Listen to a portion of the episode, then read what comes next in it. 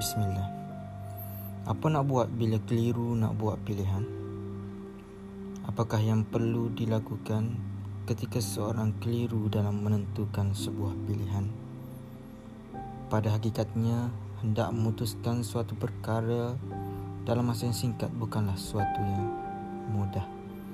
Bahkan seorang hakim jika hendak menjatuhkan hukuman kepada yang dituduh bersalah tentulah memerlukan tempoh dan memerhatikan beberapa risiko.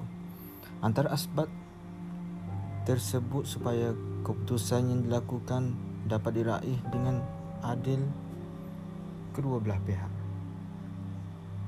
Begitu juga setiap perkara yang kita lakukan harus difikirkan lebih terperinci supaya tidak tersilap langkah dan melukakan hati.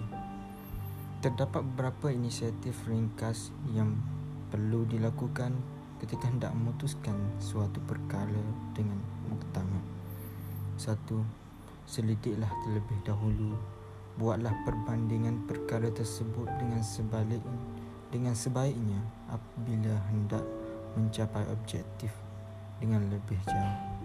Dua, mohonlah pandangan nasihat sebagai pembakar semangat untuk menambah keyakinan baik kepada alim ulama atau orang yang dipercayai kemudian terpulang kepada individu tersebut hendak menerima ataupun menolak.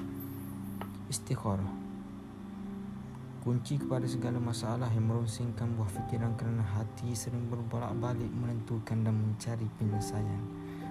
Maka jalan terakhir ialah mohon kepada Allah Subhanahu Wa Taala agar diberi kemudahan memutuskan dan diberi petunjuk dalam sebuah hadis mengatakan Rasulullah sallallahu alaihi wasallam biasa mengajari para sahabatnya solat istikharah dalam setiap urusan. Hadis riwayat Bukhari nombor 6382. Setiap perkara yang dilakukan ada kalanya baik di sisi manusia namun buruk di sisi Allah. Demikian pula sebaliknya. Setiap yang buruk di sisi Allah tetapi di sisi manusia tapi baik di sisi Allah. Allah berfirman, boleh jadi kamu benci sesuatu padahal ia amat baik bagimu.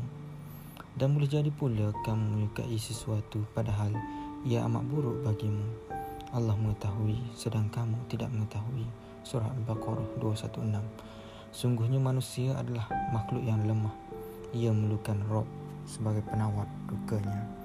Kredit kepada Syuhara dibaca oleh Adli Norazmi pada 20 April 2020. Terima kasih.